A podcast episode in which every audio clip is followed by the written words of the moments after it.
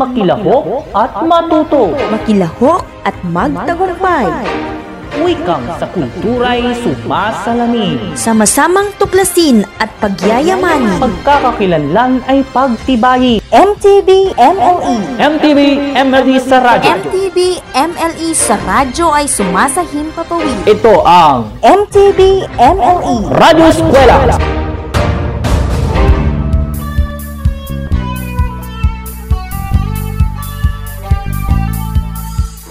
Magandang umaga sa ating lahat, lalo nang mag-aaral ng ikalawang baitang na naghahandang makinig sa ating Radyo Eskwela.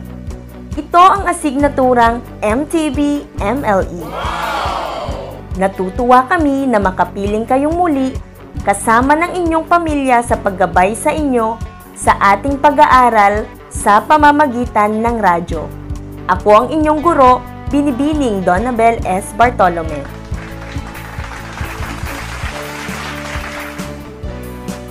Siguruhin nating maayos ang inyong signal para maging malinaw ang inyong pakikinig. Komportable kayo sa inyong kinauupuan at mesang gagamitin.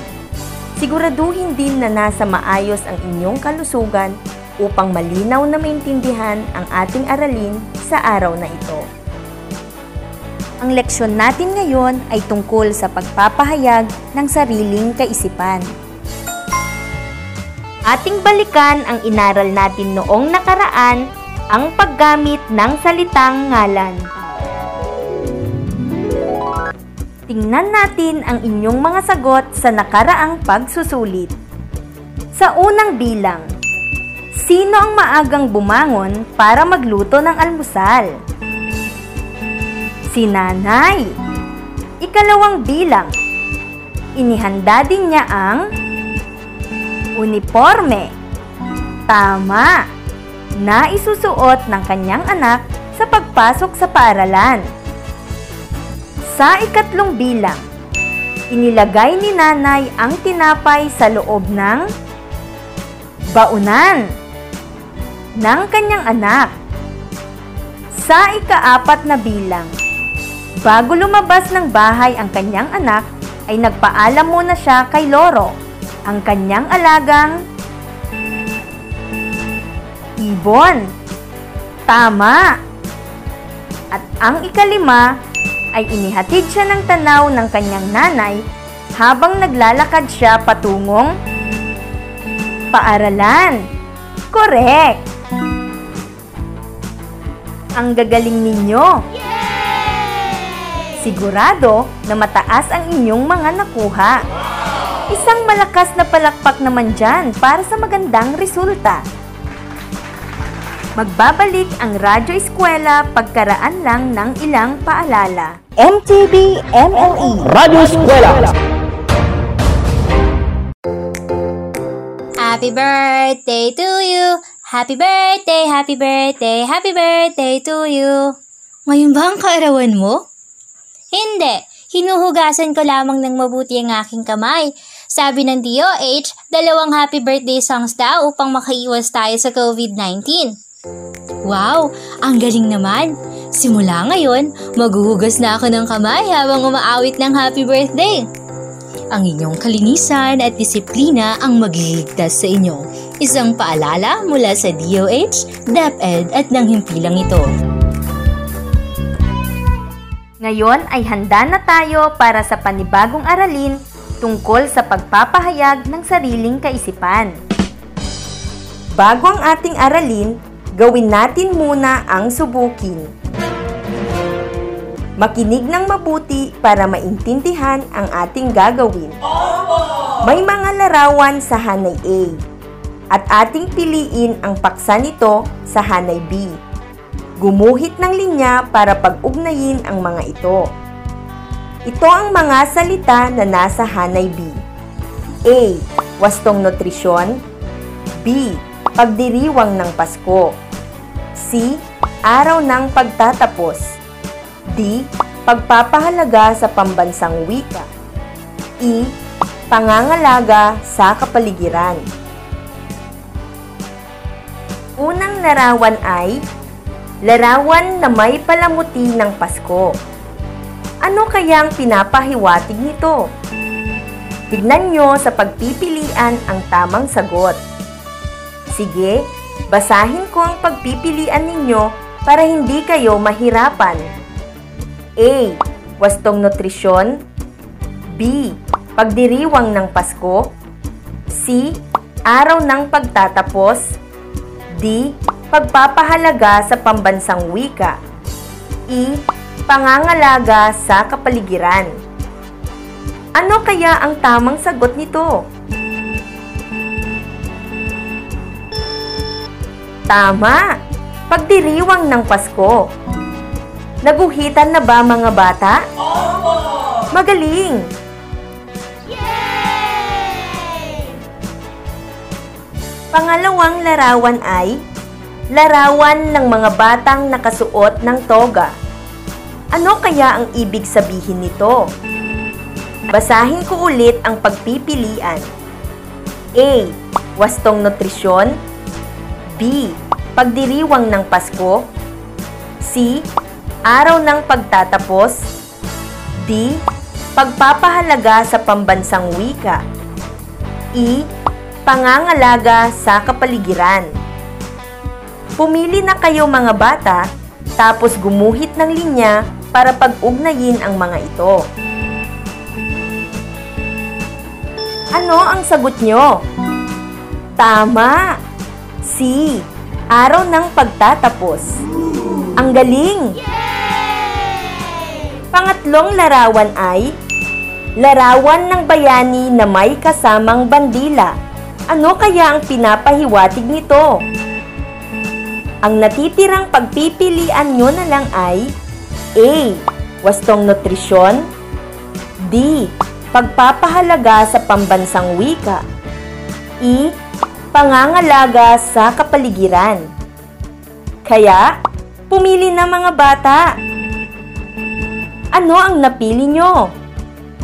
Wow! Ang galing! Letrang D.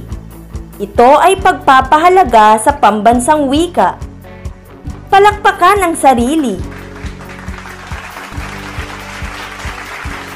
Gumuhit na ng linya para pag-ugnayin ang larawan sa paksa nito. Pang-apat na larawan ay larawan na may mga isda, gulay, at may nakasulat na Healthy Diet Gawing Habit for Life. Ano kaya ang ibig sabihin nito? May dalawa pang natitira sa pagpipilian. Babasahin ko ang mga ito. A. Wastong nutrisyon. E. Pangangalaga sa kapaligiran. Ano ang pipiliin nyo dito? Tama! Ang napili ninyo, letrang A. Wastong nutrisyon. Kaya, gumuhit na ng linya para mapag-ugnay ang larawan at paksa nito. Panglimang larawan ay larawan ng puno na malaki. Ano kaya ang ibig sabihin nito? Isa na lang ang naiwan sa pagpipilian. Kaya ang ibig sabihin ng larawan ay tama! E. Pangangalaga sa kapaligiran. Yehey! Palakpakan ang sarili. Ang galing! Ngayon tayo ay makikinig sa kwento. Ang kwento natin ay pinamagatang Ang Batang Maraming Katangian. Makinig ng mabuti mga bata para pagkatapos kong basahin ang kwento ay makakasagot kayo sa mga nakahandang tanong tungkol dito.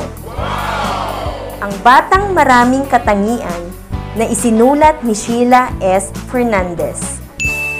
Si Juan ay sampung taong gulang na bata. Maaga siyang gumigising upang tulungan ang kanyang mga kapatid na maghanda sa pagpasok sa eskwela.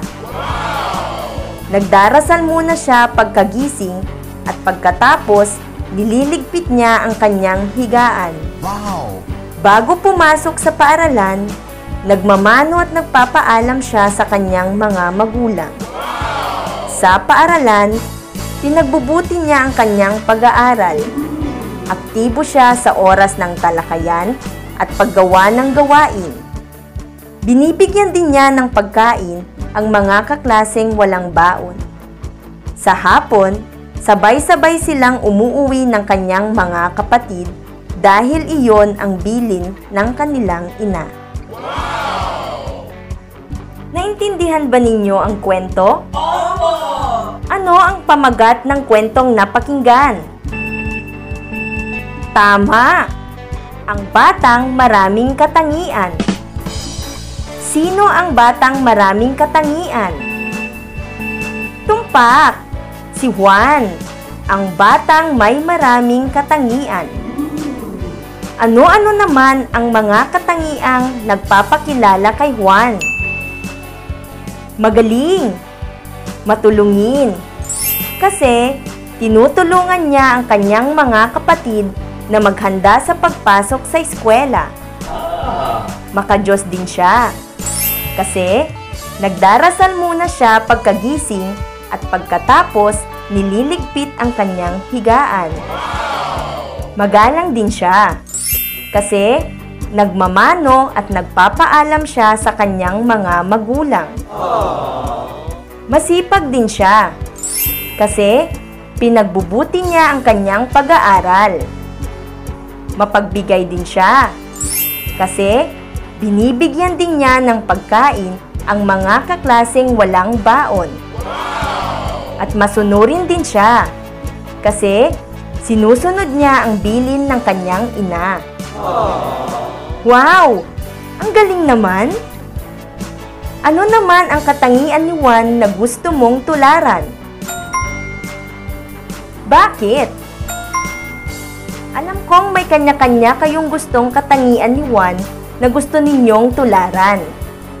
Kasi, gaya ni Juan, kayo rin ay isang mabait na bata. Wow! Subukan naman nating gumawa ng isang larawang guhit na nagpapakilala kay Juan. Iguguhit natin si Juan. Sige, iguhit na mga bata.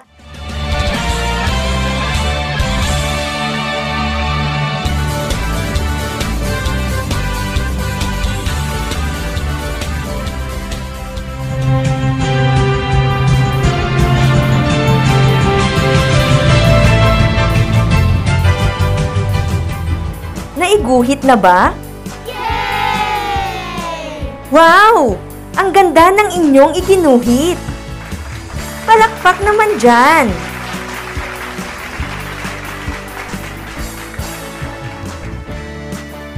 Ang susunod na gagawin ay gagawa kayo ng character profile ni Juan sa pamamagitan ng pagsulat nyo ng kanyang mga katangian. Ano-ano ang mga katangian ni Juan? Ano ang una niyang katangian?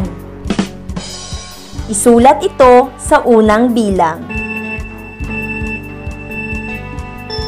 Tama! Matulungin!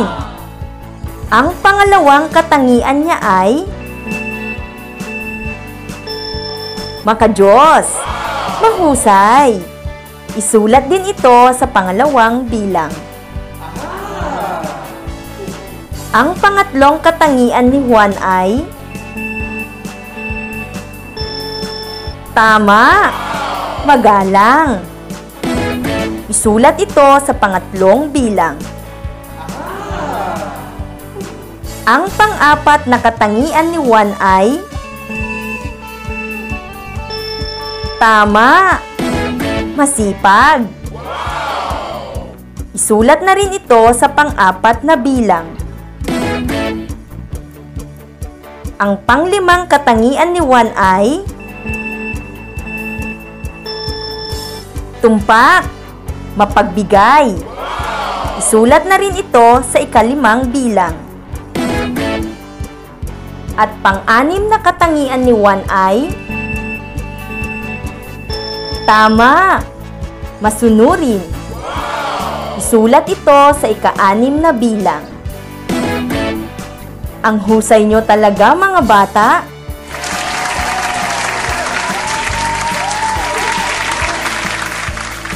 Ano nga ba ang poster? At ano nga ba ang character profile? Ang poster ay iginuhit na larawan na nagpapahayag ng impormasyon o kaisipan. Karaniwang ginagamitan ito ng iba't ibang hugis, kulay, at simbolo upang mas maging maganda ang paglalarawan ng impormasyon, kaisipan, at maging ang damdamin ng gumawa nito. Ang character profile naman ay pagbibigay ng katangian o paglalahad ng mga mahahalagang impormasyong nagpapakilala sa isang tao o tauhan. Ang mahahalagang impormasyon dito ay maaaring pangalan, edad, katangian, mga nais, mga libangan, at iba pa.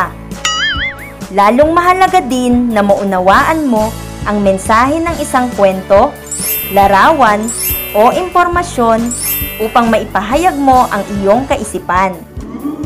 Naintindihan ba, mga batang, ibig sabihin ng poster at character profile? Opo! Makikinig kayo sa kwento at pagkatapos, kayo ay gagawa ng isang character profile batay sa kwento. Ang pamagat ng kwento ay Bata pa si Boyet. Babasahin ko ang kwento. Makinig kayo. Si Boyet ay isang pitong taong gulang na bata. Tuwing Sabado, lagi siyang naglalaro sa labas ng kanilang tahanan kasama ang kanyang mga kaibigan. Magaling umawit si Boyet at marunong siyang tumugtog ng gitara. Pag-uwi niya sa bahay, nagpapatimpla siya ng orange juice sa kanyang ina sapagkat paborito niya ito. Pagkatapos ay manonood siya ng telebisyon hanggang sa makatulog at makapagpahinga. Gagawa na kayo ng character profile. Sa paggawa ng character profile, kailangan nating isulat ang mga detalye na nagpapakilala sa isang tao. Sino ang bata sa kwento? Isulat ang kanyang pangalan. Correct! Siya ay si Boyet. Ang ikalawang tanong, ilang taon na si Boyet? Magaling! Pitong taong gulang na siya. Ano ang kanyang kasarian? Siya ba ay lalaki o babae? Tama! Siya ay lalaki. Ano ang hilig niyang gawin? Mahusay! Hilig niyang maglaro, manood ng telebisyon, tumugtog ng gitara, at umawit. Hayan, mga bata! Alam na nating gumawa ng character profile. Yay! Ngayon naman ay ating punan ng angkop na salita ang mga patlang upang mabuo ang kaisipan. Narito ang pagpipilian na nasa loob ng kahon. Kaisipan, impormasyon, poster, malikhain, character profile, larawan. Umpisahan na natin. Ang ay isang iginuhit na na nagpapahayag ng impormasyon o kaisipan. Ano ang ilalagay sa unang patlang? Tama! Poster! Sa ikalawang patlang, ano ang ilalagay natin? Tama! Larawan! Basahin natin muli ang nabuo nating pangungusap. Ang poster ay isang iginuhit na larawan na nagpapahayag ng impormasyon o kaisipan.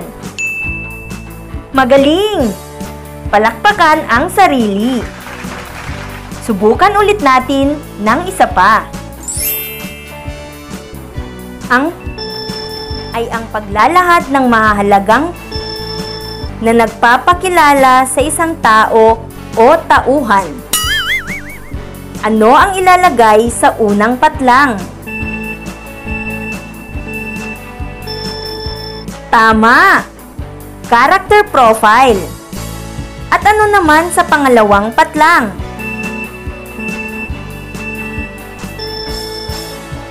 Tama!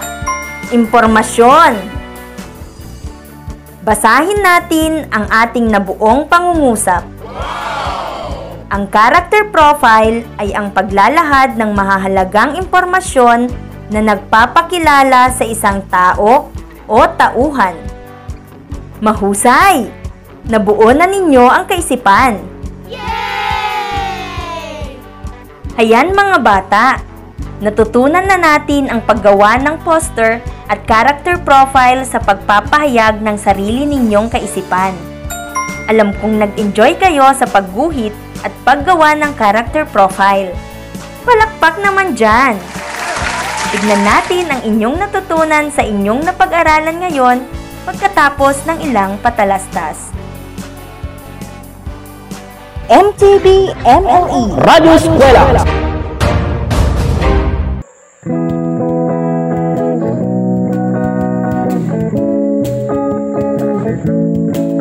Ilang buwan nang lumipas, sanlimong oras na kalipas, akala ay natutulog, walang ginagawa sa sulok. Mga bata ay excited, kaya modalities ay implemented para proper education ay mag-get sa S D O Isabella. Walang batang maiiwan, we will learn as one, kasi in education there is one. S D O Isabella ay handang-handa na sa edukasyon sa bagong normal. Handang isip, handa bukas. Isang paalala mula sa kagawaran ng edukasyon at ng himpilang ito. Nagbabalik ang ating Radyo Eskwela. Ako pa rin ang inyong kasama, Binibining Donabel S. Bartolome. Handa na ba kayo sa ating maikling pagsusulit? Opo! Madali lang ito. Dahil bubuo lang kayo ng sariling poster tungkol sa mensaheng hatid ng kwentong aking babasahin. Ihanda rin ang inyong mga kulay para sa mas magandang larawang inyong mabubuo. Makinig ng mabuti sa kwento. Si Mark ay anak ng isang doktor at sundalo. Ang kanyang ama ay nagbabantay sa mga checkpoint buong araw.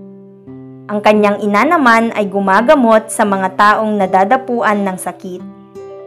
Ang mga magulang niya ay hindi nakakauwi sa kanilang tahanan dahil sila ay nagseserbisyo bilang frontliners.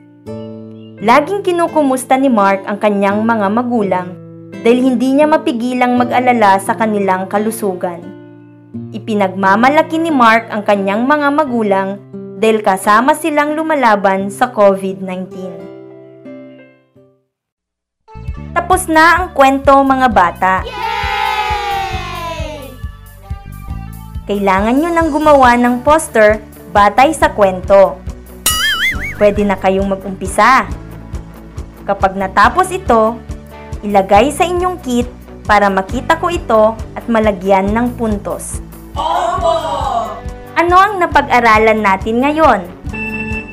Tungkol sa pagpapahayag ng sariling kaisipan. Diba kayang-kaya nating gumawa ng poster at character profile? Opo! Diyan nagtatapos ang ating maiksing pagsusulit. Yay! Kung may tanong kayo o nais linawin, isulat nyo na ang mga ito.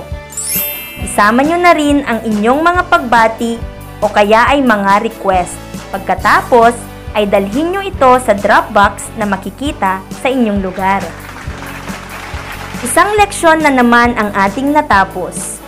Upang mas maunawaan nyo pa ang ating aralin ukol sa pagpapahayag ng inyong sariling kaisipan sa pamamagitan ng poster gawin nyo ang karagdagang gawain na makikita sa inyong module. Nakalakip din dyan ang mga sanayang gawain. Ang susunod nating aralin ay ukol sa pag-uuri ng salitang ngalan. Laging tumutok sa ating paaralang panghimpapawid. Gusto kong magpasalamat sa scriptwriter na si Ginang Lloyd D. Selly at sa S D O Isabella R B I Production Team. Hanggang sa muli, ako si Binibining Donabel S. Bartolome, nagsasabing mag-aral ng mabuti para sa huli ay hindi magsisi. Paalam! Patuloy! Patuloy ang edukasyon para sa ating henerasyon. Sa daan ng pagkatuto ay walang may iwan. Kaya halina sa Radyo! Radyo! Radyo Eskwela!